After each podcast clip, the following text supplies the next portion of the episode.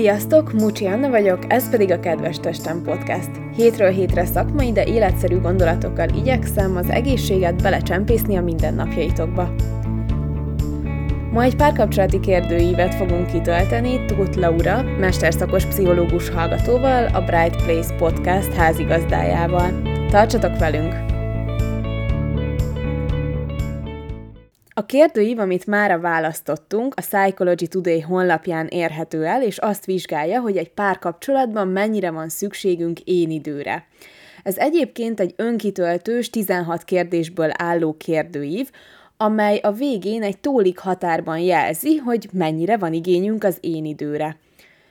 Ezt már korábban is több podcast adás kapcsán említettük, hogy minden egyes ilyen kérdőívet kontextusban szabad csak vizsgálni, nem szabad messze menő következtetéseket levonni, arra nagyon jók ezek, hogy elindítsanak bennünk egy gondolkozási folyamatot, egy bizonyos önreflexiót, de messze menő következtetések levonását azt nem érdemes egy-egy ilyen kérdőívre alapozni. Szóval vágjunk is bele! Az első kérdés, hogy hazaérsz egy hosszú munkahét végén, és kedved van elmenni moziba, de megvárod, hogy a párod is hazaérjen. Amikor hazaérkezik, izgatottan újságolja neked, hogy ő mára már programot szervezett az egyik iskolai barátjával, tehát nem veled tölti a péntek estét. Hogyan reagálsz erre? Mérges leszek, és megígérem magamnak, hogy legközelebb majd egyedül csinálok programot nélküle, és neki kell otthon maradnia, Kicsit csalódott vagyok, és valamennyire jelzem is neki, de nem mondok semmit.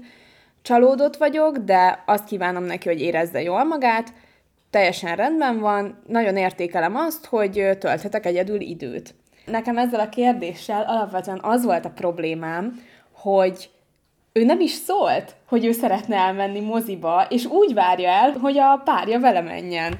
Én is ugyanezt írtam fel magamnak, hogy alapvetően ezzel nincsen semmi probléma. Egészen addig, ameddig héttel vagy esetleg előtte lévő nap nem volt lefixálva az, hogy mi akkor megyünk moziba. Illetve nagyon fontos a barátokkal is időt tölteni, most így a partner feléről beszélve, hogy ne a mi töltse ki az én egészemet, hanem nyilván vannak más kapcsolataid is, amit nagyon fontos ápolni mivel nem volt lefixálva, mivel ez nem volt így kvázi beígérve, hogy akkor most elmegyünk moziba, teljesen oké, és a partner részére, hogy elmegy.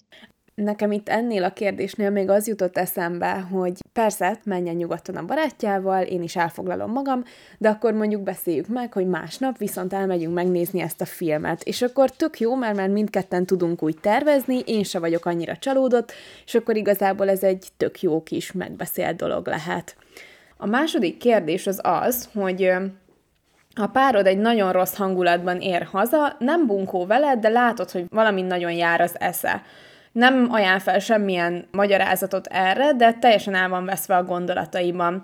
Amikor még reggel elköszöntötek, akkor minden rendben volt. Mit csinálnál? Na, mit csinálnál, Laura? Hát én így ilyen finoman megkérdezném, hogy minden oké, ezt szeretnél róla beszélni, és hogyha azt mondja nem, akkor, akkor nem. Hát most én olyan ember vagyok, meg szerintem úgy egészséges egy kapcsolat, hogyha tiszteljük a másiknak a határait. Nyilván egy kapcsolatban sok határ van, van fizikai, érzelmi, vagy akár digitális határok is ugye így a mai világban, és ez pont egy olyan dolog, hogy ha ő úgy érzi magát kényelmesen, hogy neki most rossz napja volt, szeretné ezt magába feldolgozni, és nem feltétlenül beszélni róla, akkor nekem ezt tiszteletbe kell tartani. Hogyha azt mondja, hogy nem, akkor mondjuk még hozzáteszem, hogy jó, de hogyha mégis szeretnél róla beszélni, én itt leszek. És akkor hagyom neki a terét, nem lépem át az ő határait, de felajánlom neki, hogyha mégis szüksége van támogatásra, vagy arra, hogy kibeszélje magából, akkor felajánlom kvázi a szolgálataimat. Ez azért nagyon érdekes, mert ugye te is segítő szakmában dolgozol, meg én is, és ezért szerintem nekünk alapvetően a természetünkben benne van, hogy szeretnék segíteni, és ezt nem tudod levetközni akkor, amikor véget ér a munkaidőd. Ez egyébként itt a válaszok között, amit te mondtál, én is kb. ezt csinálnám, és ez ott így középen található, mert itt két véglet van. Az egyik az az, hogy egyből elkezdett kérdezgetni, hogy úristen, mi a baj, a másik véglet pedig az, hogy nem kérdezel semmit, mert nem a te dolgod és közben pedig felvetül itt is kettő válasz, ami szerintem egyébként nagyon érdekes, az, hogy egyből azon kezdesz el gondolkozni, hogy te csináltál valami rosszat, és próbálod kiengesztelni a párodat. Ez az önvád viszont szerintem sokszor az önbizalom hiányra vezethető vissza, hogy én nem vagyok elég biztos magamban, ezért ezt is magamra vetítem ki. De ez lehet, hogy csak az én véleményem. Meg szerintem így a segítő szakmában azt is, hogyha ugye egy segítő szakmában valaki egy partner, hogy rögtön magunkra vehetjük, amit te is mondtad, hogy akkor rögtön segíteni akarok, és hogy miért nem hagyja, hogy én segítsek neki. Egy dolog, amit nagyon sokszor szoktam hallani képzésemen belül is, hogy azt nem tudjuk kontrollálni, hogy a másik hogy érez, hogy cselekszik, csak azt, hogy mi hogy reagálunk rá. És például ez is, amit te mondtál, ez abszolút egyet tudok ezzel érteni, hogyha rögtön arra gondolunk, hogy én mit rontottam el, akkor az nyilván ez egy nagyon alacsony önbizalomra mutathat rá, és, és hogyha ezt is símaszerűen észreveszünk magunkban, nyilván itt kell az, hogy tudatosan figyeljük magunkat ilyen helyzetekben, de hogyha észreveszünk, hogy mi egy ilyen sémát követünk, hogy mindig ez az első gondolat, ami eszünkbe jut, akkor ezen érdemes lehet dolgozni. A harmadik kérdés az az, hogy te és a párod egy buliban vagytok, minden résztvevőt kb. ugyanannyira ismertek, senkivel se vagytok ilyen nagyon jó barátok, de azért már mindenkivel találkoztatok egy párszor, és hogyan viselkedtek ezen az összejövetelem. Itt is két véglet van, az egyik, hogy állandóan együtt vagytok, és, és ugyanazokkal az emberekkel beszélgettek, a másik pedig az, hogy egyből elváltok, és akkor mindenki azt csinál, amit akar. Nekem ennél a kérdésnél rögtön a biztonságos kötődés fogalma jutott eszembe, mm. illetve nem tudom, hogy a, akár te, akár a hallgatók hallott, hallottak már az idegen helyzet kísérletről. Arról szólt, hogy 20 percen keresztül figyeltek meg egy gyereket, aki játszott, és különböző helyzetek voltak, hogy az anyukájával volt, bejött egy idegen, akkor az anyukájával és az idegennel együtt volt, volt, hogy az anyuka egyedül hagyta az idegennel, szóval mindenféle helyzetben vizsgálták, illetve több faktort is figyelembe vettek, ami alapján nézték a gyereknek a viselkedését. Több ilyen kötődési stílust tudtak meghatározni, és az egyik az a biztonságos kötődés, és az a gyerek, aki biztonságosan kötődik az anyjához, az szabadon fogja felfedezni a környezetét, addig, ameddig az anyukája jelen van, de hogyha elmegy, nyilván szorong egy kicsit, de hogy amikor visszajön az anyukája, akkor ugyanúgy örömmel fogadja, és utána csinálja a saját dolgát tovább. Az a kötődési stílus, ami gyerekkorban kialakul, nagy valószínűséggel az marad felnőtt korba is, ha csak mondjuk egy trauma nem ér téged, vagy ilyen nagyon katasztrofális dolog, ami megváltoztat gyökerestől téged.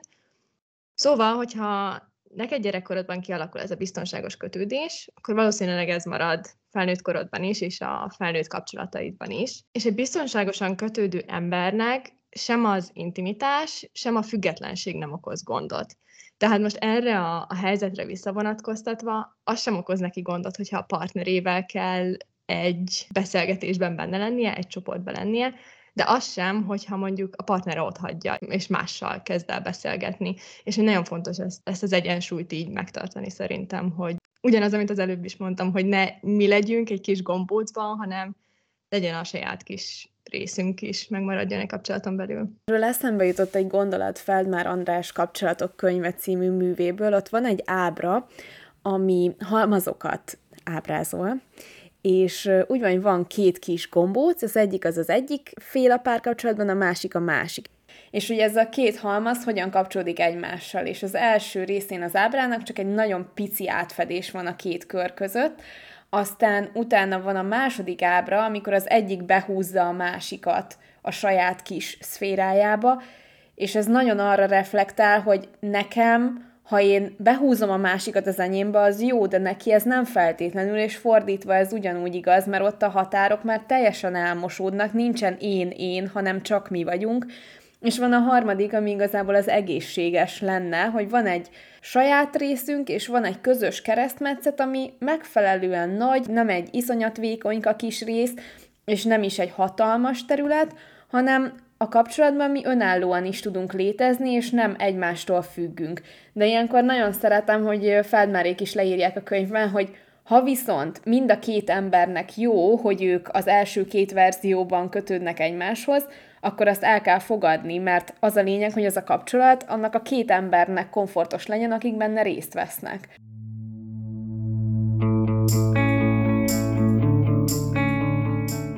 A következő a négyes, beleolvastál-e már a párod levelezéseibe? Szerintem már alapvetően az, ha valakinek a fejében megfordul, hogy hú, el kéne olvasni, már az rossz. Igen, az már rögtön ilyen bizalmi problémákat vet fel, hogy, hogy egyáltalán miért akarom én elolvasni a páromnak az üzeneteit. Itt is amúgy rögtön a határokra tudok csak gondolni, hogy ha bár ti egy pár vagytok, mindenkinek megvan a saját magánélete, és mindenkinek megvan a joga ahhoz, hogy magánélete legyen, még egy párkapcsolaton belül is, és az az ő személyes ügye. Hogyha például problémám van, akár bizalmi problémám vagy ilyenek, akkor ne a hátam mögött kutakodjak, hanem ültessem le és mondjam el neki, hogy nem bízok benned, XY okok miatt, és nem rögtön a messengerébe vetem bele magam.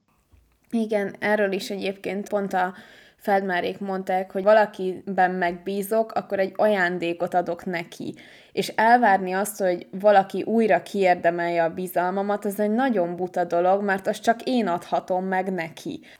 És akkor az ötös, hatost, ezt össze is vonhatjuk. A szabadidődnek mennyi részét szeretnéd a pároddal eltölteni, és hogy a párod szeretne egy új hobbit kipróbálni, de nem kérdez meg róla, hogy te szeretnéd ezt vele csinálni, hogy éreznéd magad.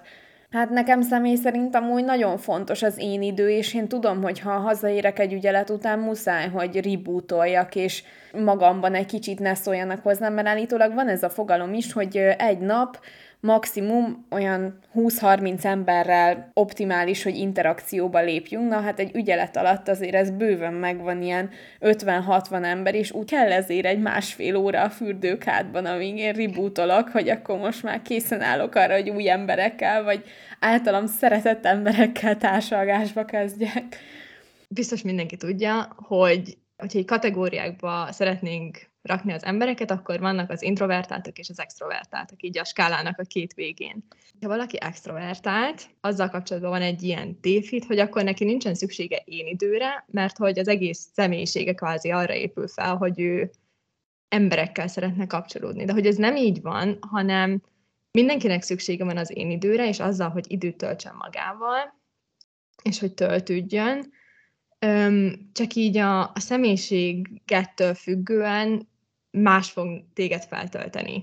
Például a, az introvertáltaknál ez lehet az, hogy elmennek sétálni az erdőbe, vagy leülnek egy könyve, Netflixet néznek, szóval ilyen kicsit befelé fordulós, magammal el vagyok dolgok, vagy mint például, amit te mondtál, hogy egy kátfürdőt veszel, és, és te azzal így teljesen feltöltődsz. Az extrovertáltaknál attól függetlenül, hogy, hogy mondjuk barátokkal vannak, ugyanúgy feltöltődhetnek, mint egy introvertált saját magával, és az is ugyanúgy elmehet én időnek, például nem egyedül Netflixezel, hanem átívod a barátaidat, és együtt megnéztek egy filmet. Ugyanúgy töltődsz, ugyanúgy megvan az a szociális kapcsolat, de hogy mégsem olyan, mint amikor munka közben kvázi kényszerítve vagy arra, hogy emberekkel foglalkozz. Nekem ennél az új hobbinál az jutott még eszembe, hogy ha pár mindkét tagja olyan munkát végez, ami viszonylag kevés szabadidővel jár, akkor szerintem tök jó ötlet egy közös hobbit beiktatni, például a járjunk együtt teniszezni, vagy menjünk együtt az edzőterembe, mert ott se vagytok végig együtt, de mégis együtt mentek oda, utána együtt vacsoráztok, együtt mentek vissza, és ez is egy tök jó közös program lehet akár. Következő, hányszor hívott fel egy nap a partneredet? Szakmai szempontból szerintem erre amúgy nincsen jó válasz. Nyilván itt ilyen intervallumok voltak megadva a válasznál, hogy egyszer se, vagy egyszer-kétszer, vagy nem tudom. Ahogy működik a kapcsolat, szerintem az a jó mennyiségű telefonhívás egy nap. Mi például az én kapcsolatomban legalább kétszer szoktunk egy nap beszélni, amikor a párom megy haza a munkából, és este lefekvés előtt. És ami nagyon érdekes, itt behoznám amúgy a kompromisszumnak a fogalmát, mert például a barátomnak nem feltétlenül, ez csúnyán fog hangzani, de hogy nem feltétlenül van igénye arra, hogy egy órán keresztül üljünk a telefonnál, és beszélgessünk. Nekem viszont igen. És ez kvázi egy kompromisszum az ő részéről, hogy kétszer is beszél velem egy nap. Nyilván én meg máshol engedek, vagy máshol igazodok hozzá, de hogy így az egyensúlyt, meg a kompromisszumokat megtartjuk. De ez tök jó, hogy a kompromisszumot mondtad, és nem a megalkuvást, mert az, a kettő az tökre nem ugyanaz.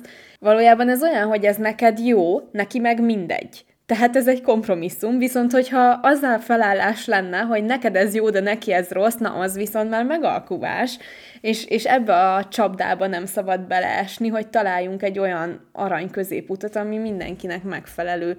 Aztán, na, ez, erre nagyon kíváncsi vagyok erre, hogy ha olvashatnál a párod gondolataiban, akkor a gondolatainak hány százaléka érdekelne téged? Hát én, én, én 50 százalékot mondanék.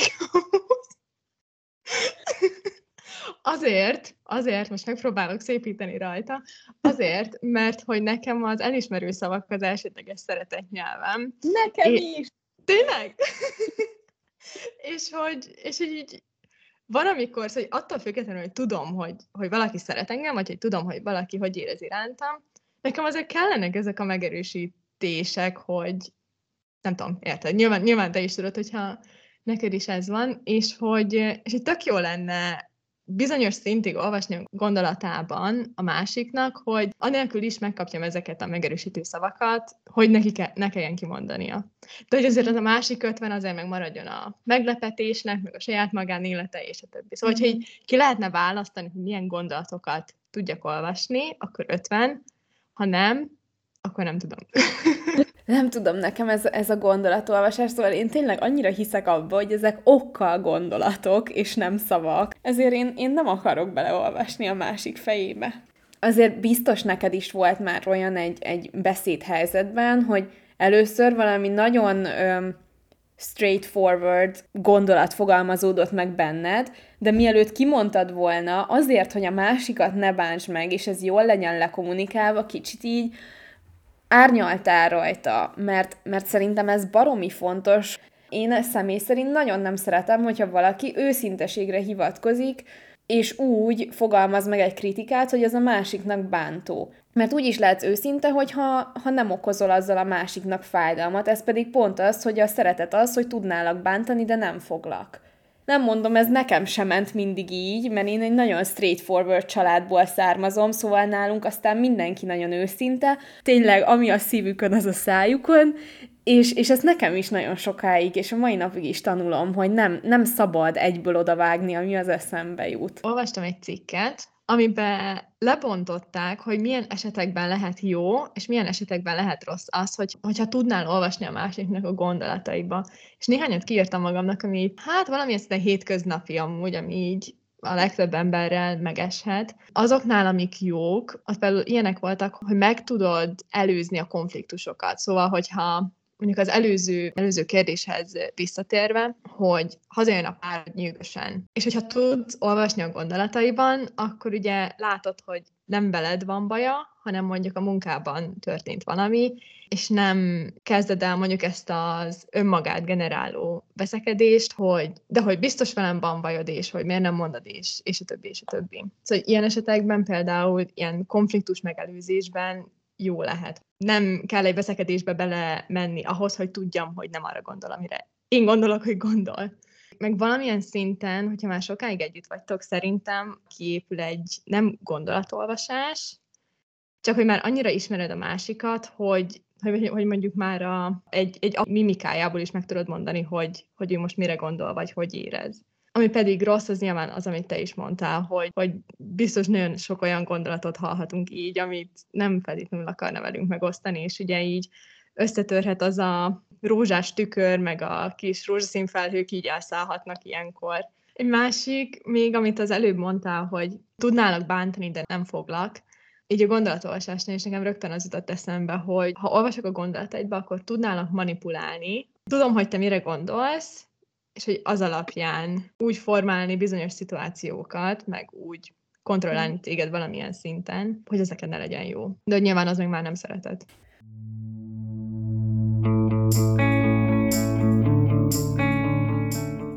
Következő kérdés az az, hogy mennyire szoktál rákérdezni, hogy mi történt a pároddal aznap. Belemész a kis részletekbe, nem kérdezel semmit, majd elmondja, ha ő akarja.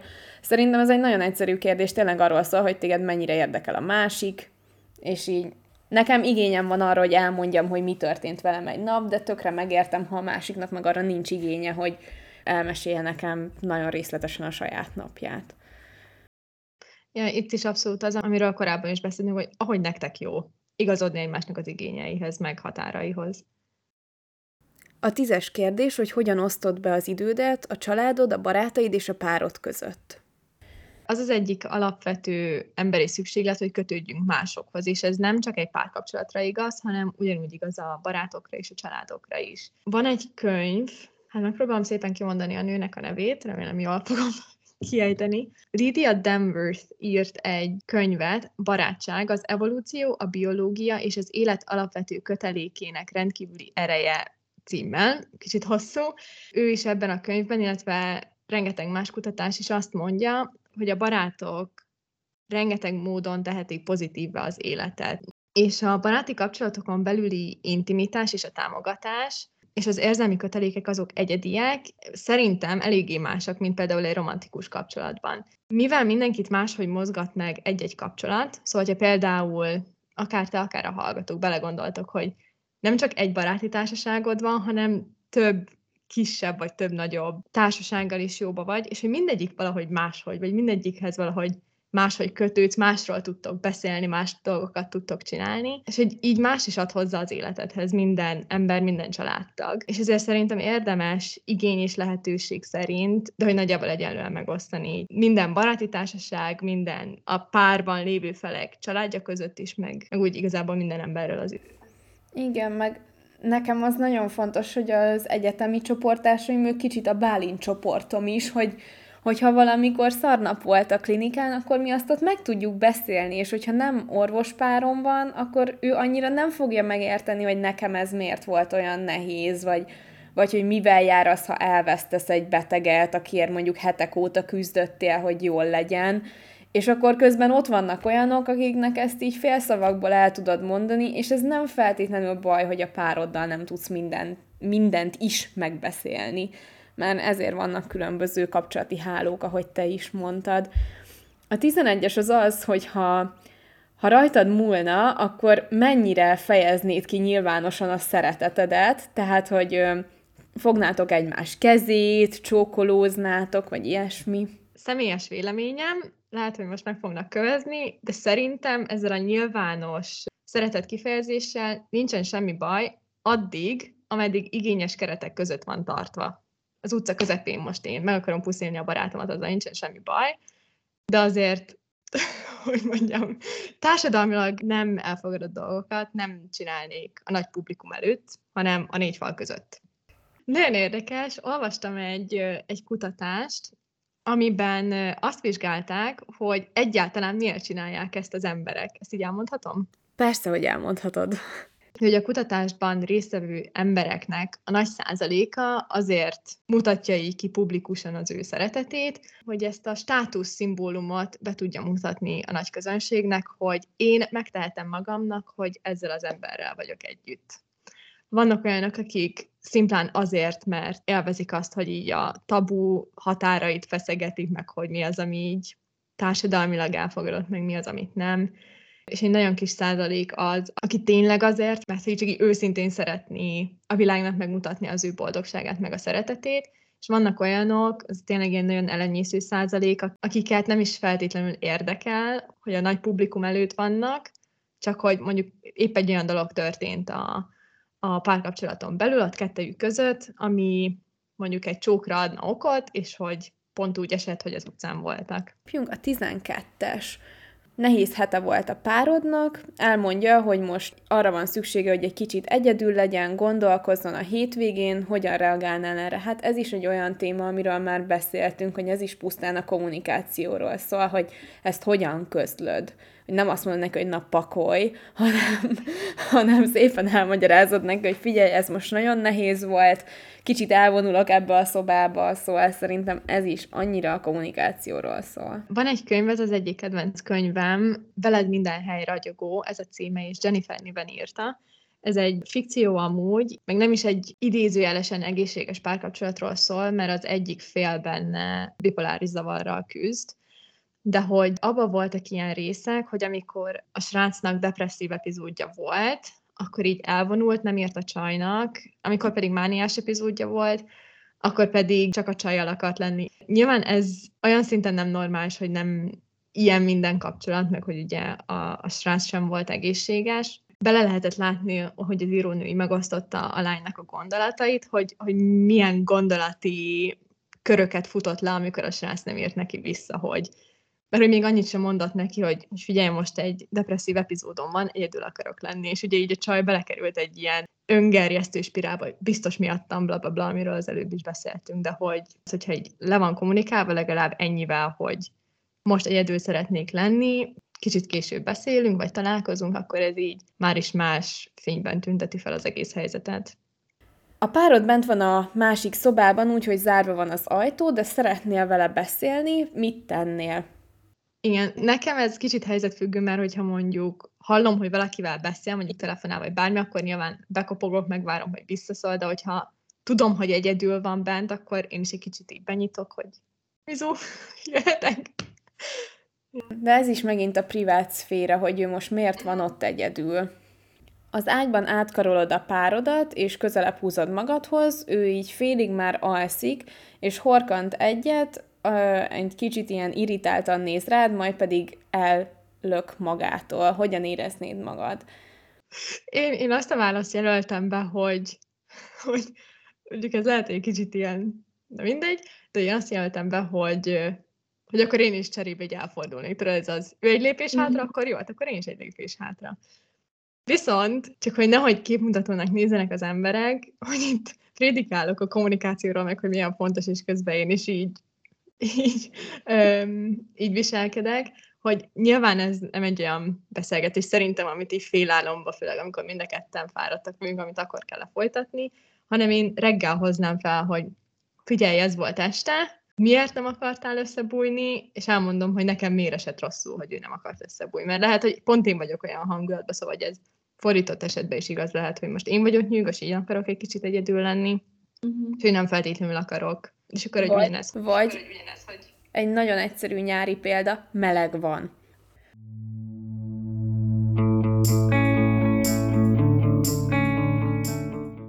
A másodunokatesód áthív titeket péntek este, hogy nézzétek meg a vakációjáról a képeket.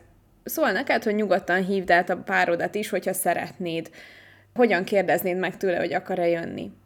Ez a kérdés is szerintem már nem annyira arról szól, hogy mennyire van szükségem én időre, hanem arról, hogy ezt hogyan kommunikálom le. Mert mondjuk, ha én egy csajos programot szeretnék, azt meg tudom oldani, és meg tudom mondani a páromnak, hogy figyelj, én most egy csajos programot szeretnék, és nélkület szeretnék menni. Vagy erre van egy olyan megoldás is, hogy jó, figyelj, elmegyek veled, de én meg akkor, mit tudom, én az unokatesót férjével kint sütögetek az udvaron. Szóval, hogy ez is már megint egy inkább kommunikációs kérdéskör. Igen. Meg még én itt azt adnám hozzá, hogy, hogy adjuk meg neki egyáltalán a választás lehetőségét, és nem azt mondom, hogy, hogy én elmegyek, te maradsz, vagy hogy én elmegyek, és jössz te is, hanem nyilván ő is egy felnőtt ember, saját akarattal, meg saját gondolatokkal, kívánságokkal, és a többi, és a többi, és meg kell neki adni ezt a lehetőséget, hogy egyáltalán döntse már el, hogy ő mit szeretne kezdeni a péntek estéjével. Igazából most már szerintem hat kérdés óta arról beszélünk, hogy mennyire fontos a kommunikáció egy párkapcsolatban. Az utolsó, és ez pedig szintén már egy olyan, amiről beszéltünk röviden, hogy elmész egy hétvégi kiruccanásra, és felhívod a párodat, csak azért, hogy beköszönj, de azért nagyon hiányzik neked, szóval szeretnéd felhívni pár órával később megint. És akkor mit csinálnál? Felhívod, vagy nem hívod? Hát szerintem én felhívom, megmondom, hogy hiányzol, aztán leteszem a telefon. Én, a, én az egyel alatta lévő választ választottam ki, hogy, hogy felhívom, és megkérdezem tőle, hogy szeretne egy kicsit Igen. beszélni. Három szót írtam fel magamnak ez a kérdéshez. Határok, igények, kompromisszum.